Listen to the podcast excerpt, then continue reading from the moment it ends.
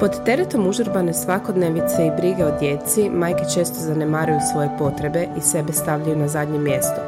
Brinu za zdravlje svoje djece, a svoje najčešće ignoriraju. Zato nam je vrlo važno pričati o mentalnom zdravlju i zdravlju žena općenito. U suradnji s Bioandinom donosimo vam novi serijal posvećen ženskom zdravlju. E, pozdrav i dobrodošli u naš e, mini serijal u kojem ćemo u nekoliko epizoda obraditi temu ženskog zdravlja, nešto na što osobito kao majke vrlo često e, stavljamo na zadnje mjesto. Ovaj serijal sponzorira BioAndina, o čim ćemo proizvodima reći nešto više malo kasnije, a sa mnom je danas Sandra Krste Barać, magistra nutricionizma i certificirana praktičarka funkcionalne medicine uh, jedina u Hrvatskoj, koja će nas pratiti kroz sve četiri epizode ovog serijala. Pozdrav Sandra, dobrodošla na podcast Iskreno o majčinstvu. Pozdrav, Bog, Bog, baš mi je drago, evo da sam tu i da ćemo pričati o ovim temama koje su, e, kako bi rekla, sve prisutne i sve aktualne, a puno toga možda još ne znamo kako se možemo. Tako je. Kao što sam ti rekla, ja e, u, prije kad smo razgovarale, ja e, već dosta toga znam o funkcionalnoj medicini, slušam dosta tih podcasta E, na temu funkcionalne medicine, ali evo ja bih htjela da nam ti za početak kažeš što je to točno funkcionalna medicina i možeš li možda ukratko objasniti za one koji se prvi put susreću s tim uh, pojmom i što točno obuhvaća tvoj posao. Da, ovako, dakle to je jedan u stvari holistički zdravstveni pristup u kojem je osnovna ideja otkriti kako i zašto je došlo do razvoja bolesti i kako mi možemo nekakvim prirodnim načinima, znači prehranom, lifestyleom, eventualno dodacima prehrani, optimizirati svoje zdravlje. Ono što bi ja voljela ovdje naglasiti je da to nije alternativa e, nekakvoj klasičnoj konvencionalnoj medicini, to je potpora. Jer znamo da kod e, nekih kroničnih e, stanja, kao što se recimo autoimune bolesti, ženske hormonalne tegobe, e, tegobe štitnjača o kojoj ćemo danas pričati, tu jako veliku ulogu igra nekakva naša prehrana, kako živimo, mm u čemu kupamo svoje gene, da tako kažem. Tako da samo pristup rješavanja lijekovima ovdje ne daje tako dobre rezultate. I upravo zbog tih nekakvih ograničenja se i razvila funkcionalna medicina. Znači ona je bazično lifestyle medicina, ajmo tako reći. Znači, da. Uh, prehrana je tu bitan faktor, uh, kako spavamo, uh, da li imamo stres, nemamo stres, znači sve ono što čini život. ali ne preza od lijekova ukoliko za tim postoji potreba. Znači, ko nekakva kolizija u stvari konvencionalne medicine i evidence-based lifestyle medicine. Da, da. Ti si uh, nedavno uh, postala certificirana, kao što sam vidjela, nedavno si podijelila kako ti je stigla diploma i jedina si uh, jedina si takva u Hrvatskoj koja se bavi, koja je certificirana ili koja je to pokrenula recimo? Je li ima li još, kako, da. kako je stanje u Hrvatskoj? Da. tako je, ima tako da nisam jedina u tom segmentu. Jedina sam koja je završila taj uh, institut za funkcionalna medicina, mm-hmm. američki, i koja je završila taj njihov, uh, moram priznati, vrlo zahtjevan uh, certifikacijski proces i dobila znači tu diplomu. Tako da tu jesam pionir i recimo među prvima sam i pokrenula cijelu tu priču u, ovaj, u ovim krajevima, mm guram teme koje se dotiču funkcionalne medicine, kako nam može pomoći. I moram priznati da je odaziv e, za sada e, izvrstan. Evo, čak i mene To je stvarno lijepo za Zato što to je nešto što u Americi postoji već nekakvih 20 godina, mm čak i više. I ljudi i ti isto istražuješ, znaš, ali naravno američki, ovaj, američki stručnjaci su možda nedostupni mm za, za nas tu, tako da moram priznati da sam dobila dosta pozitivan feedback od puno ljudi koji su rekli ajde hvala Bogu da je to došlo i u Hrvatsku. E, to, to je bila i moja reakcija.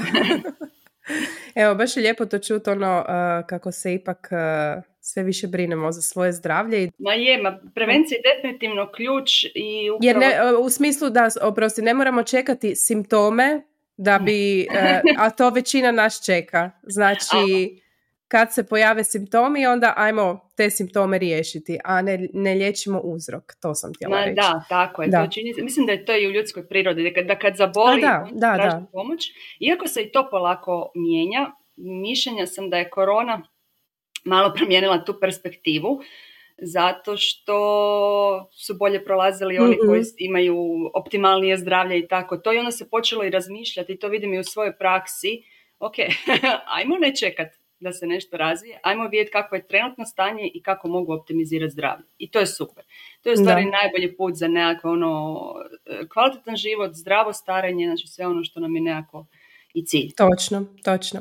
Pa ajmo mi na današnju temu. Mi smo rekli da ćemo pričati o probleme sa štitnjačom, znači hipotireoza, Hashimoto, hipertireoza.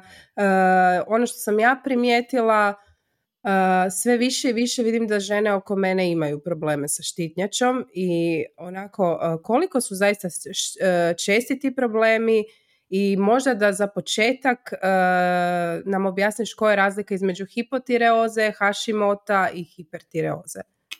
Da, definitivno su u porastu i moram priznati da je meni recimo najčešća klijentela upravo Hashimoto.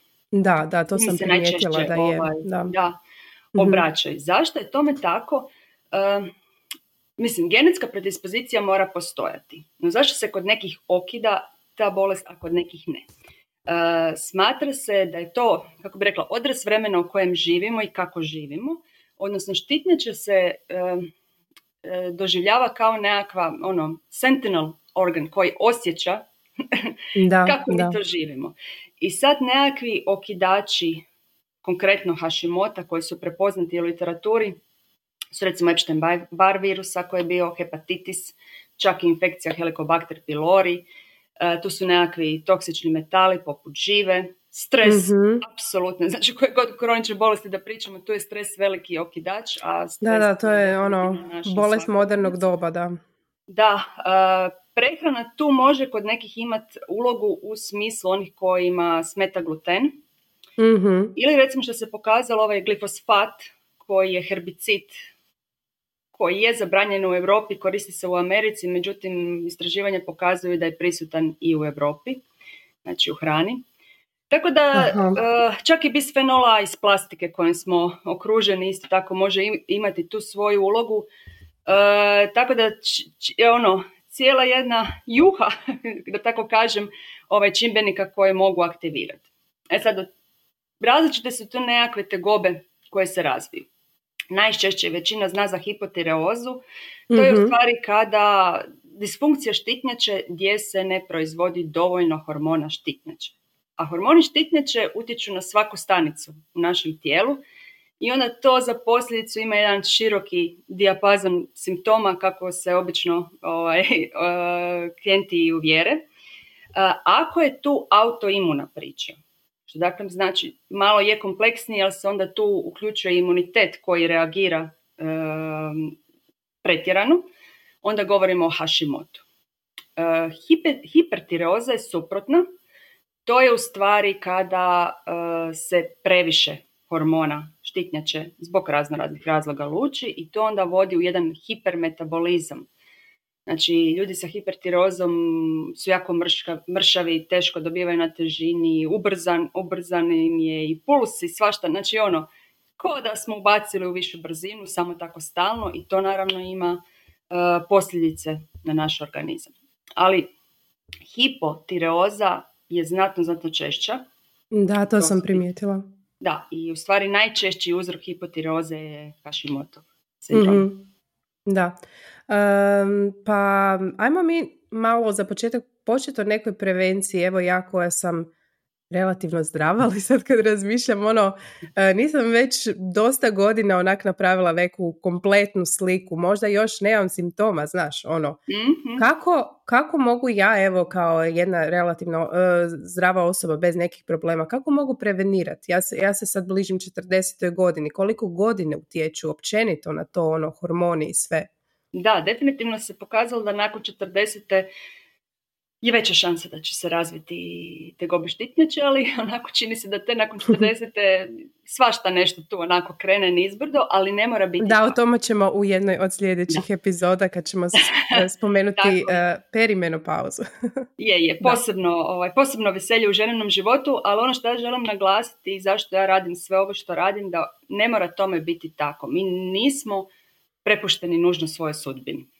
Točno. Na neke stvari možemo utjecati i tu, mislim ja sam nutricionist, tako da meni je nutricionizam ono, alfa i omega, najbitnija, ali mm prehrana tu stvari igra važnu ulogu. Konkretno da održavamo stabilnu razinu glukoze u krvi. Znači ta stabilna glikemija o kojoj se sad dosta priča je jako da, bitna. Da. To znači da nema ono uh, nagli osjećaj gladi, nešto natrpamo u sebe što je vrlo često šećerno, to nam daje nagli nalet energije, nakon toga imamo veliki kreš i onda tako ulazimo u taj roller coaster. to sam baš, e, evo, e, baš sam nedavno poslala, e, pošto pratim jednu ženu koja se na Instagramu, kako se zove mhm. ova uh, Glucose Goddess. A, Glucose Goddess, da, e to jako jedna moja prijateljica koju znam je stavila kako, joj, ne znam zašto, svaka dva sata ja moram jest čokolade, ne mogu prestati, ono, onda sam mi poslala to, baš to sad što si rekla, ono, da, da kad smo možda gladnili nešto, uzmemo to i onda nam se te, ti cravingsi još više povećavaju i recimo također u PMS-u, ono, dosta kako... Uh, više smo skloni uzeti te uh, onako lošije stvari, odabrati neki šećer i umjesto mm. da možda uh, ipak se odlučimo za nešto drugo, bez obzira koliko smo ovaj, uh, koliko nam se jede slatko. Dobro, to ne znači da sad skroz izbacimo, ali mm. ono, umjereno je uvijek najbolje. Da. Je, ali je problem kad je baza i kad se oslanjamo svakodnevno na tu čokoladu za energiju i, i da, a to su još i ti svi skriveni šećeri, znaš, ne mora biti ono samo čokolada i to, nego koliko ovi pekarski proizvodi recimo, uh, znači posvuda, ono, gladni smo, na poslu smo, uh, ne znamo šta ćemo, pa na brzinu odemo u pekar, uzmemo nešto što možda i nije tako dobro. Da, da. mislim i pekare sad u zadnje vrijeme imaju solidne izbore za da, one koji, obično tamo u desnom kutu negdje, za one koji ovaj, obraćaju pažnju, su oni svjesni da, uh, mislim, Činjenica je da to jedanje s nogu, jedanje tako nekakvih e, visokouglikohidratnih stvari koje imaju visok glikemijski indeks, e, nije sad to samo taj krevsk kojim mi osjećamo. To ima metaboličke mm-hmm. posljedice. I onda da, da, da. to očituje e, na razno razne načine. Tako da nekakva prva stvar ako govorimo o prevenciji je glikemija, a druga je u stvari naš mikrobiom o kojem se isto tako jako puno priča, ali zato što je važan igrač. Stvarno, ovaj, te bakterijice u nama igraju važnu ulogu za naše cjelokupno zdravlje, čak i za hormone štitnjače. Sve ide iz crijeva. Sve ide iz crijeva i stvarno je tome tako, tako da tu je bitno da ne idemo u prevelike restrikcije, tome možemo možda poslije kad ćemo govoriti o mhm. prehrani kod uh, tegoba štitnjače, uh, ali vlakna. Znači vlakna, vlakna, vlakna, to hrani naše ovaj, e, dobre bakterije, a to je ono, povrće, voće, mahunarke, ko podnosi, cjelovite žitarice, tako naravno, ne, ne odgovara sve svima. To bi isto voljela naglasiti zato se danas sve više ide u smjeru personalizirane prehrane. Znači ne postoji prehrana koja se može apsolutno svima preporučiti, ali postoje te nekakve ono, stavke koje su nam bitne. Znači stabilna glikemija, raznog mikrobiom, mm. dobar nutritivni status i tako. Znaš šta, sad je teško, pošto, mislim, po Instagramu ti možeš zaista naći super stvari, ali ima previše svega, previše informacija, osobito što se prehrane tiče pa neko uh, morate skroz izbaciti ugljikohidrate, pa neko kaže nemojte jesti voće, pa drugi kažu nemojte jesti ovo. Mislim da su ljudi dosta onako zbunjeni po tom pitanju. Ono što ja primjećujem je da svi uh, idu na neke rigorozne dijete još uvijek. Uh, umjesto da ono što si rekla, slušala sam te nedavno u jednom podcastu pa si rekla koliko je ona mediteranska prehrana najbolja i ono, umjerenost u svemu. Znači da nam ta zdrava prehrana zaista postane neki zdravi stil života, ne da je nešto uh, gdje mi patimo i, i ono, uh, jer evo sad želimo smršaviti ili ne znam šta i onda si još više pogoršamo to zdravlje. Da, točno to što si rekla, znači to nije pokora, to nije ono instant, ja ću se toga pridržavati neko vrijeme pa se vraćam na staro. U stvari to je način života, funkcioniranja i to je to. to znači nema čarobne formule. Formula je dugoročno usvajanje pravilnih prehrambenih navika. Naravno prilagođene uh, pojedincu. Mislim, činjenica je da internet stvarno slažem se ima svega i teško je ljudima kritički gledati na sve te informacije ko nema pozadinu. Tako da ono, dobar dio mojih klijenata dolazi baš zato što želi vodstvo ili se pogube više u svemu, u tom ono, čušpezu informacije. Da, da, da, da. Tako da nije sve, naravno, što se tamo čuje uh, istinito, odnosno možda nije istinito za vas. Da. Možda stoji za nekog drugog sa drugom metaboličkom pričom, ali ovaj, tako da ne, ono, savjetovanje s nutricionistom, zlatni standard. Slažem se. Prije nego što e, pređemo na prehranu, ja bi te pitala, evo, koje bi testove svaka žena svakako, bez obzira na zdravstvenu situaciju, trebala napraviti? Mislim, ne znam, ili općenito ili i što se štitnjače tiče, ono, evo, ako hoću neki cjelokupan sistematski pregled, koji su to onak nekak najbitniji testovi? Da. Pa najidealniji u stvari raditi puni panel štitnjače. uh To znači TSH, FT3, FT4, to su dakle slobodni uh, hormoni štitnjače. Idealno bi bilo uh, napraviti i ukupni T3 i reverzni T3, jer taj reverzni u stvari inaktiviran, znači da ne radi svoj posao, i antitijelo. To se smatra punim panelom štitnjače, znači anti-TPO i anti-TG. Jer uh, TSH daje samo dio priče čak i taj slobodni T4 koji se često testira isto ne daje cjelokupnu sliku šta to sve ti hormoni rade. Htjela sam te pitati uh, jesu li to neki standardni testovi koji evo ako ja odem svom liječniku on će mi ih dati ili je to nešto što ipak trebamo dodatno tražiti? mm Pa ovako, ovisi o liječnicima. mm Neki daju bez problema, neki uh, daju samo TSH i FT4. Znači, sama štitnjača, da pojasnim, proizvodi taj T4, e, međutim, on se i nešto malo T3. I taj T4 se u stvari u tkivima pretvara u T3 i T3 je taj koji je metabolički aktivan. I zato ta cijela priča zašto uopće provjeravati i e, T3, odnosno slobodni T3. Zato što ono, imam masu ljudi koji su na terapiji, i naravno trebaju biti na terapiji, uh, brojke su u redu, oni dalje imaju simptome. Moguće da. da jednostavno ta konverzija neaktivnog u aktivni nije dobar i zato želimo ovaj, nekako dobiti cjelokupnu sliku. Ili se pretvara u taj reverzni T3, njega se još manje testira, tako da najčešće mhm. to klijentice moje same traže. A to nam je nekako odraz, odraz koliko zbog stresa i života se tih hormona štitnjača inaktivira. Tako da antitijela um, često se testiraju, iako i to se polako mijenja, ali često se testiraju jednom i to je to.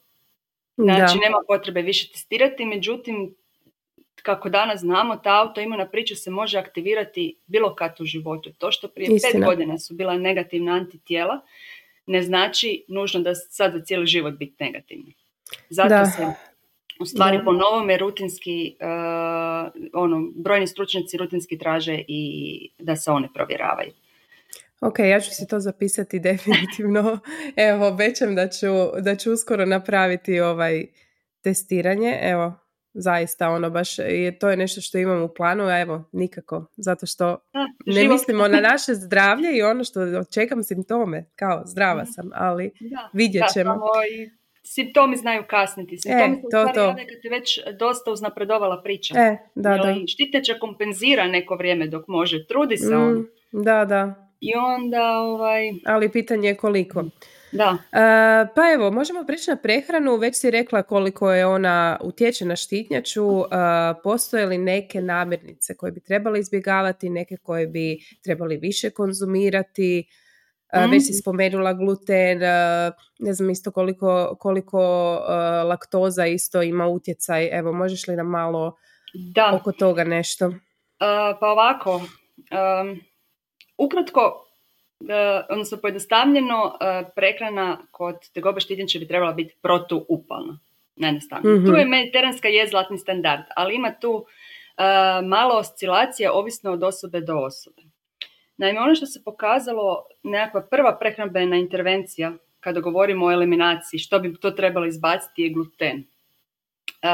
pokazalo se dakle da kod e, tegoba štitnjače, pogotovo kad govorimo o Hashimoto, znači o autoimunoj priči, je gluten jednostavno e, stvara upalu, odnosno imunitet ga kod tih osjetljivih osoba ne može tako dobro uh, hendlati.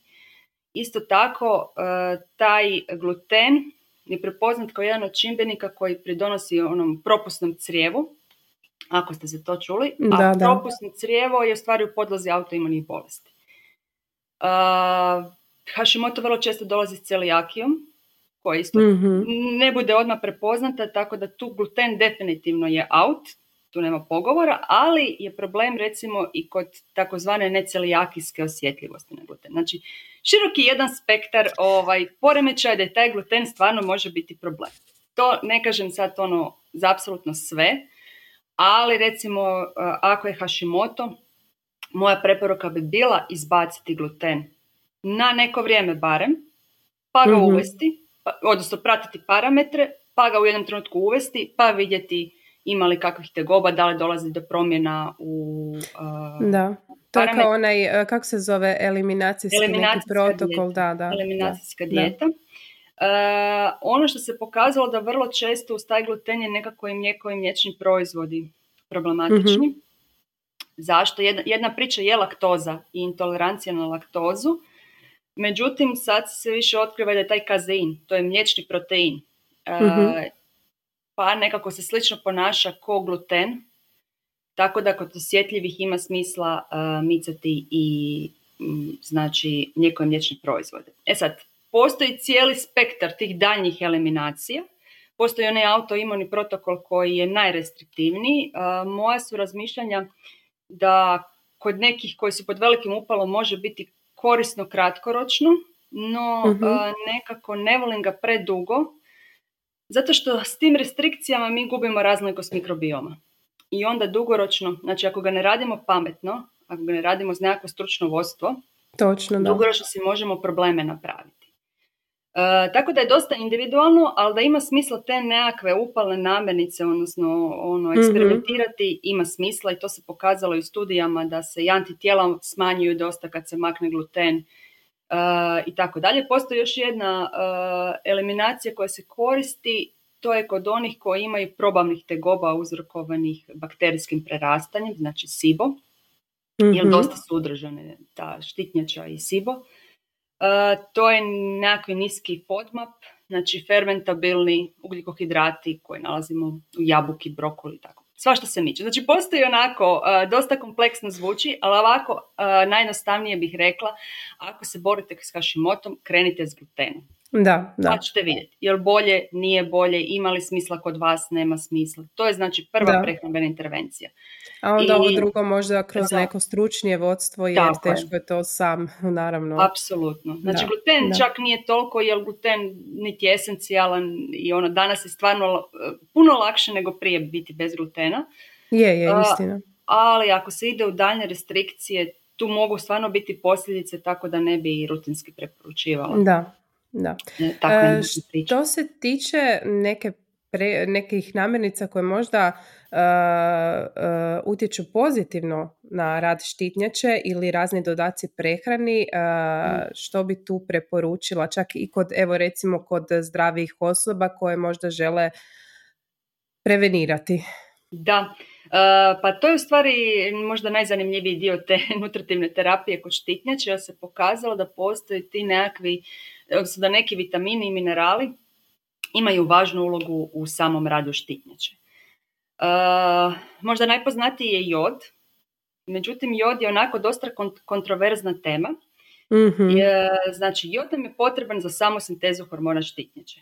I najčešći uzrok hipotireoze je zbog manjka joda. Ka, tako je bilo prije. Da, Od da, kad istina. se rutinski jodira sol, kao ne svuda, ali u Hrvatskoj da, to više nije uzrok i deficit joda više nije naš problem.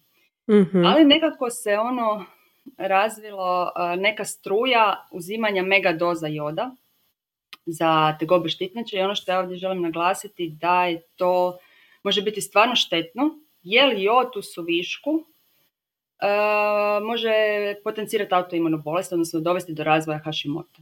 Tako da nikakve mega doze, nikakve uzimanja na svoju ruku, znači jod koji je nama potreban mi dobivamo iz jodirane soli. mm Eventualno što ima smisla je provjeriti status joda, pa ako postoji deficit suplementirati. Ali na svoju ruku... Naravno, uvijek u stručnu, u stručno da. vodstvo, da.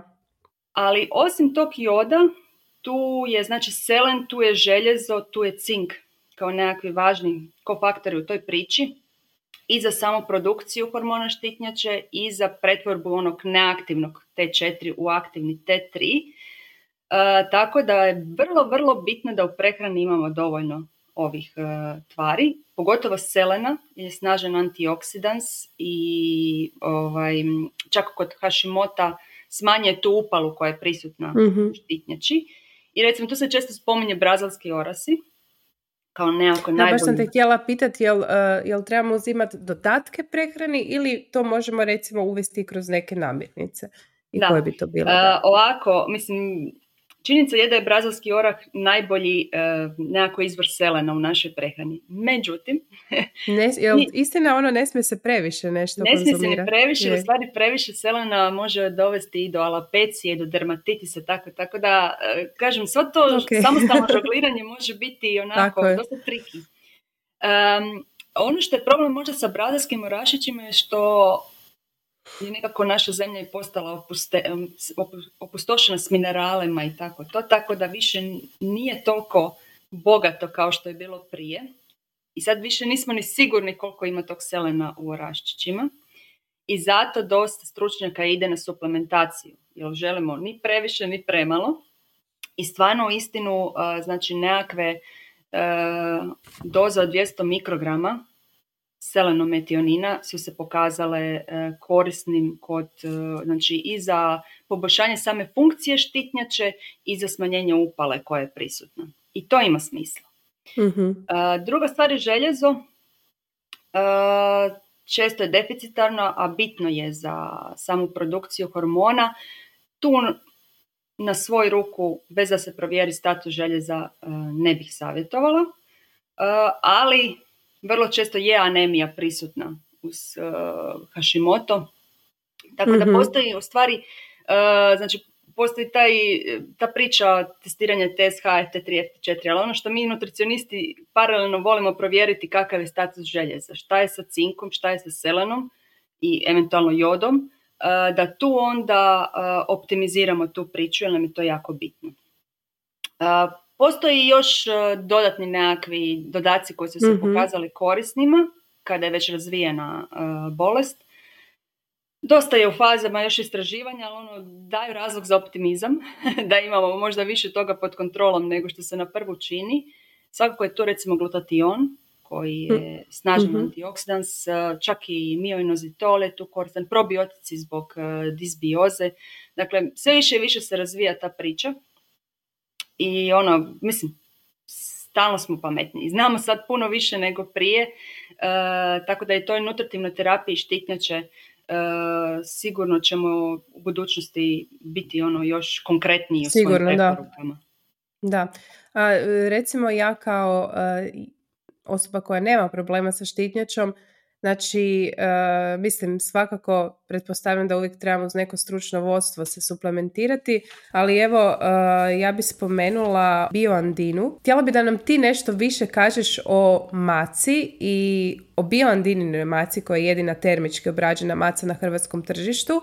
Pa evo, koliko ona može pomoći kod nekog zdravog stila života, znači da je uklopimo u naš zdrav stil života uh, i za neku prevenciju eventualno.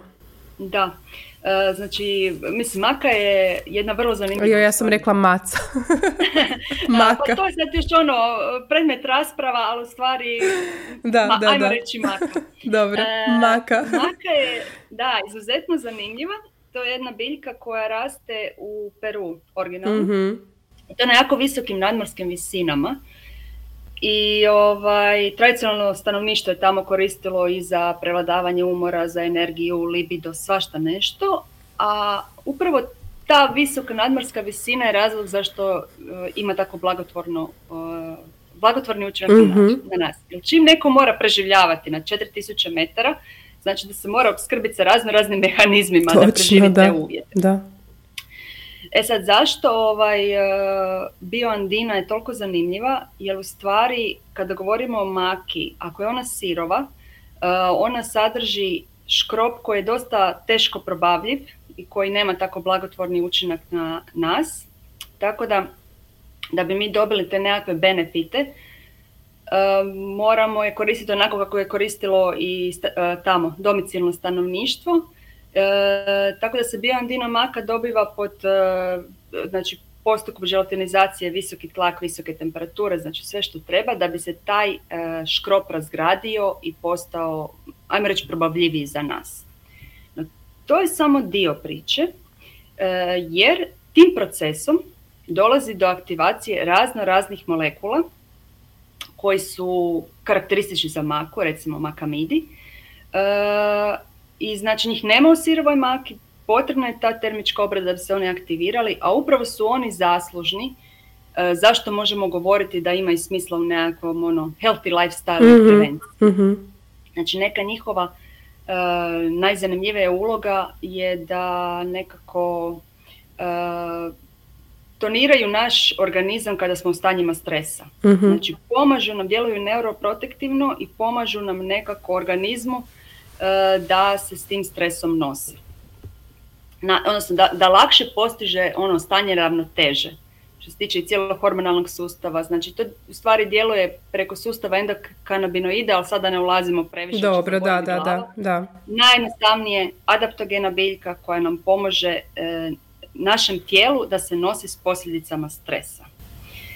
E, tako da svi smo i po stresom. ono, da, da.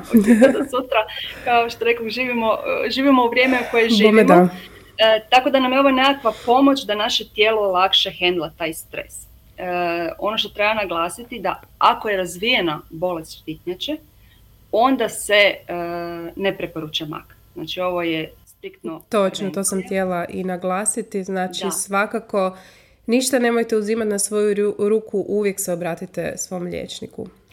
Apsolutno, apsolutno. E, slično inače vrijedi i kod estrogenski ovisnih e, e, raka dojke. Da. Znači, slična priča, tako da, e, kažem, može biti stvarno divna pomoć, ali treba možda provjeriti je li ovaj, za vas to najbolji put. Tako je, slažem se.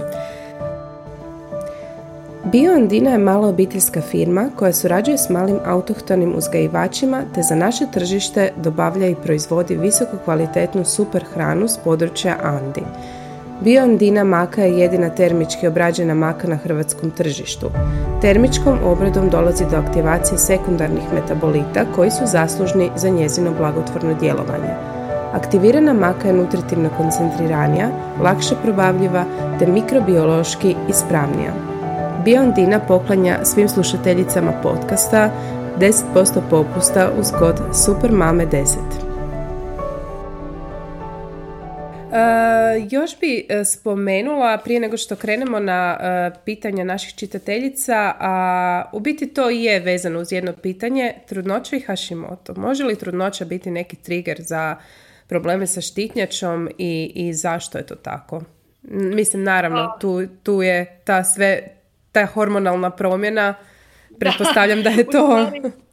Da, da, sve se svodi na te naše hormone koji međusobno komuniciraju. Znači, niti jedan ne radi ovaj, sam za sebe, nego oni su ono, način komunikacije u našem tijelu.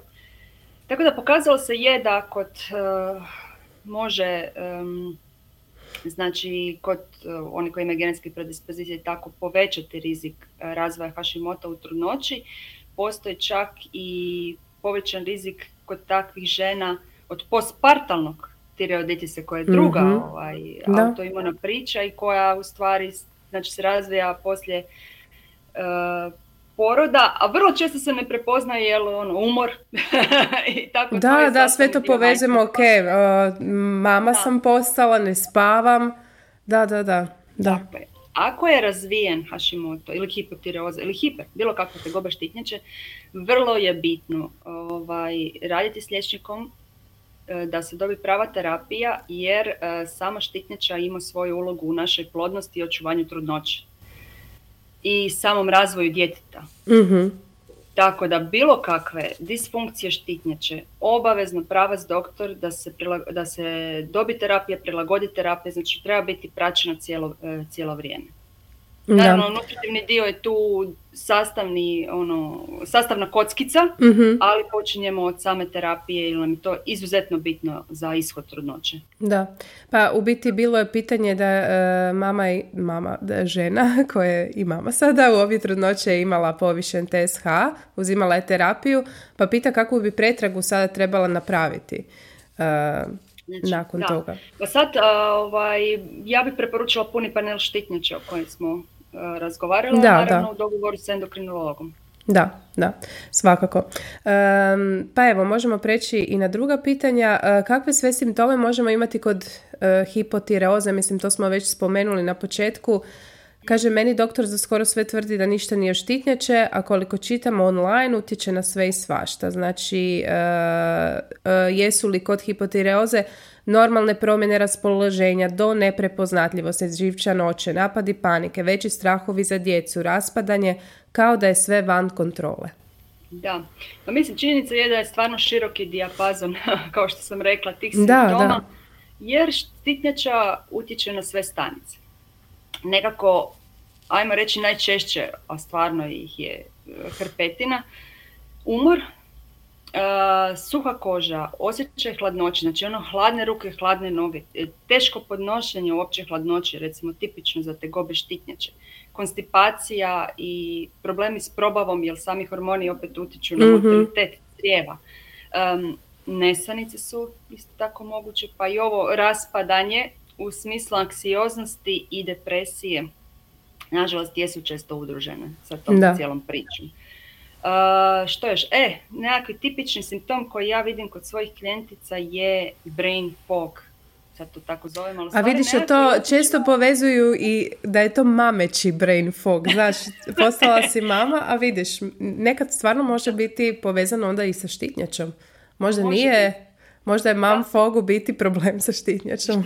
Moguće, stvarno, jer ovaj, ono taj nekakvi osjećaj teške koncentracije da se nekako ne kopča ko prije, mm-hmm. jer utječe i na mozak naravno. Uh, to um, nekakve onako manjak uh, stamine, kako bi rekla, ono energije kroz dan. Uh, to su recimo nekako ono najčešće Niski libido pretpostavljam isto, isto svemu tome. Da. I čak i ono poremećaj menstrualnog ciklusa, mm-hmm. jer štiteć opet utječe i na samu ovulaciju. Poteškoće sa uh, plodnošću mogu biti, ali to možemo u jednom mm sljedećih da, Da, da. Uh, tako da široki spektar. I onda baš zato se možda doživljava kao nešto svakodnevno, ono, Da, da, baš osobito evo uh, naše čitate, slušateljice su ono, mame male djece koje prolaze kroz taj jedan stresan period, osobito novopečene majke i onda nekako mislimo pa to je normalno, tako bi se možda trebala i osjećati ono. Tako da, da. Puno, e, puno i govore da je to normalni dio te faze točno, života. Da. U istinu jest ali ne mora biti da. da, je, da je to u pozadini. Možda se stvarno nešto doživlja, e, dešava metabolički u organizmu i ja prva kažem da, da je dobro to provjeriti. Svakako, da. Ovaj, uh, ovaj sad o sljedećoj temi uh, o pitanju spomenula, spomenuta je endometrioza. O tome ćemo pričati u jednoj od sljedećih epizoda. Pita se postoji li veza s endometriozom, ja imam oboje, a znam i još dosta cura kod kojih je tako. Znači koliko te dvije dva stanja mogu biti povezana? Da, u stvari ne znamo. Znači, postoje istraživanja koja pokazuju poveznicu u smislu da ako je prisutna hipotireoza zna biti intenzivniji simptomi e, endometrioze ili recimo ako je autoimuna priča, znači Hashimoto, da je onda i povećan rizik od endometrioze, jer po nekim autorima i endometrioza je autoimuna. Razmatra se da bi možda bi, moglo biti autoimuna. Mm tako da definitivno moguće da je povezano jedno s drugim, kako sam rekla, hormoni međusobno komuniciraju i utječu uh, jedan na drugi. Da, da. Ovaj, odgovorila bi na još jedno pitanje jer većina ostalih uh, odgovorili smo, na ostala smo odgovorili kroz već epizodu. Uh, došla su nam i neka pitanja vezana uz terapije, ali to, to, to svakako se, da, svakako se savjetujte sa svojim liječnikom pa bi ja za zadnje pitanje mršavljenje sa usporenom štitnjačom, što znam da je kod mnogih žena problem zbog te usporene usporenog metabolizma koji može doći sa vjerojatno hipotireozom. E, kako je, kako mršaviti uz usporenu štitnjaču? Da, e, činjenica je da hipotireoza u stvari umanjuje taj bazalni metabolizam, znači onaj naš osnovni metabolizam za funkcioniranje tijela, čak i do nekakvih 40%. I to je jedan od razloga zašto se tako lako debljamo kad imamo mm i zašto e, teže skidamo. E, prije se smatralo da ako je terapija ok, to je to i nema više prepreke mršavljenju, ali danas otkrivamo da nije baš to sve tako jednostavno i da dio, dio tog usporenog metabolizma ostaje. Tako da uh, ono što bi bio nekakvi put, prije svega mora se ići u nekakvu energetsku restrikciju, mm jer je sve skupa usporeno. Tu znači ne, nema ovaj, opće pogovora. A, s time da govorimo o restrikciji, e, restrikciji energije, ne u restrikciji cijeli skupina namirnica i tako to. E, drugo, unositi dovoljno proteina. Znači, to je izuzetno bitno jer proteine su ti koji e, znači i daju nam osjećaj sitosti i recimo ako imamo dovoljno mišićne mase ubrzavaju metabolizam. Tako da dovoljno unos proteina kroz nekakva izgradnja mišićne mase bi u stvari bio nekako najjednostavniji put. Tu je naravno i ta stabilnost glikemije, postižemo sa proteinima, dovoljno vlakana i svega sve su to nekakve opće smjernice. Sad pričamo, idealno bi bilo sa nutricionistom da kreira plan, uh, ali imati na umu da je metabolizam usporen i trebamo manje. Da. I trebamo dati pametno. E, koliko tijelo znači, vježba pomaže u, u tom smislu isto? Znači mi, za mišićnu masu uh, je vježbe snage. uh Vježbe snage, znači sa nekakvim opterećenjem, ne mora nužno biti utezi, Eh, ali recimo opterećenje tijela, tako nešto, znači želimo graditi mišićnu masu jer je to naj, metabolički najaktivniji organ što se tiče same potrošnje energije. Točno, da. Uz mozak, naravno. Tako da ovaj, eh, svakako graditi mišićnu masu, znači da je tijelo vježba tu izuzetno bitan dio. E, Sandra, što bi preporučila za kraj svima? Možda, pa evo, i onima koji se bore sa štitnjačom i oni koji nemaju, za sad im nemaju nikakvih zdravstvenih problema, možda za neki zdrav stil e, života koja bi, evo, tvoja neka preporuka e, bila. pa ovako, rekla bi da možda bi se trebali malo barem razmisliti, a idealno i doći na nekakve tvorničke postavke u smislu načina funkcioniranja. Znači da pratimo taj nekakvi normalni ritam dan-noć. Sve više mm se otkriva koliko je to bitno u stvari za nas. E, tako da ono, aktivnosti tijekom jutra popodnevna, a na večer lagano se opuštati. E, svakako je tu izuzetno bitna i ta nekakva stresna komponenta. Ja neću reći, ono, nemojte, izbjegnite stres, jer... E, mm, da, to je nekad nemoguće. Ali, ali možemo si pomoći po tom možemo pitanju. Možemo pomoći sa ne, ono, tehnikama opuštanja, sa brigom o sebi i, znači, bitno je u stvari kako mi reagiramo na taj stres i kako ga doživljavamo. Tako da razno raznim tehnikama, mislim meditacije su tu super za one koji rezoniraju s tim, za nekog drugog što biti šetnja uh, prirodom, nekom je to slušanje glazbe, znači znači ono što va, s vama rezonira i što vam puni baterije, izuzetno bitno. Uh, prehrana, mislim, ono... Da, da, o tome smo već pričale kroz epizodu, tako da mislim da su... Ali, uh, I tjelovježba, samo što ono što bih htjela naglasiti kod tjelovježbe, da ne govorim samo ono, tišli ste u teretanu, odradili ste i ostalo ste uh, couch potato. Ne, znači i ove nekakve aktivnosti kroz dan, šetanja, hodanja, stepenica, šta god već, znači ta nekakva aktivnost. Da. I to um, je odlično, bez obzira da se već razvilo nekakva priča ili ovaj, hoćete prevenirati, ali baš to, vraćanje nekakvi ono, zdrav, normalni život, imam osjećaj da se to malo proteklih godina izgubilo. Je, je istina, da. Istina.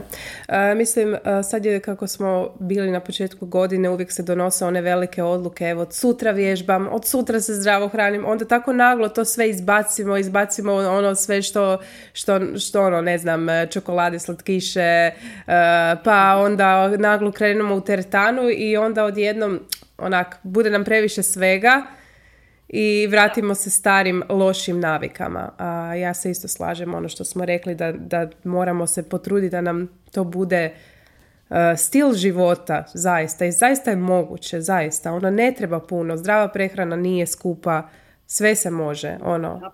Ne treba se, evo nedavno nam je stiglo i pitanje za vježbanje, ono Uh, nemam novaca za, uh, jedna mama se požalila kako nema novaca za, za teretanu, niti vremena ići u teretanu, ali ono, imamo van ovdje, prošetaj, znaš, uh, ono, moguće sve, sad ima ono, puno tih i online tečajeva koji su i besplatni, tako da mislim da, da se može. No kako se ono kaže, where's the will, there's a way. Da, da, ono, da, to je na kraju, da, bitna je, najviše, bitna je volja, da. Da. Je, je, je. Puno toga je dostupno, ali možda evo za sam kraj ono, si, postavi si ostvarive ciljeve.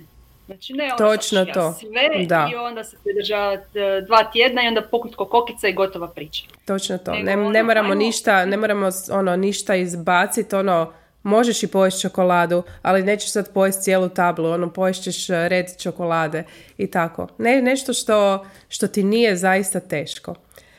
Sandra, gdje te naše slušateljice mogu naći? Ti držiš i online savjetovanje, jel tako? A za one koji su u Zagrebu, znači imaš svoju ordinaciju.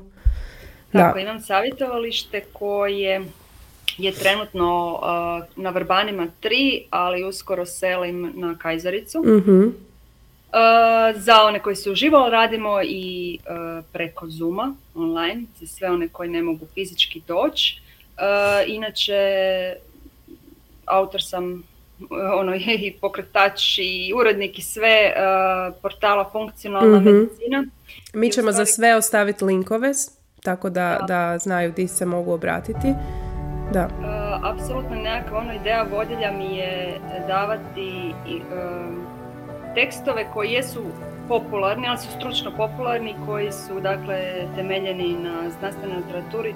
Ideja mhm. mi je u stvari educirati, educirati, educirati, jer mislim da edukaciju možemo puno toga osvijestiti. Tako, Tako da je nekakva osnovna ideja tog mog portala uh, davati ono, edukativne priče za ovo čime se ja bavim, među ostalom i tegobama štitnjače. Uh, I naravno profili društvene mreže, da. Sve ćemo u opisu podcasta ćemo sve ostaviti i dijete mogu naći, uh, tako da, da znaju da se ne gube previše. ne, nema problema. Ovaj, uh, ja ti se zahvaljujem uh, na ovoj epizodi što si odvojila vrijeme za ovakvu važnu temu. Hvala i našem sponzoru Bio Andina. I ništa, vidimo se u nekoj od sljedećih epizoda i evo, veselim se što ćemo i dalje obraćivati ove važne teme. Hvala ti Sandra. Hvala tebi, ja se isto veselim. Pozdrav svima, bok!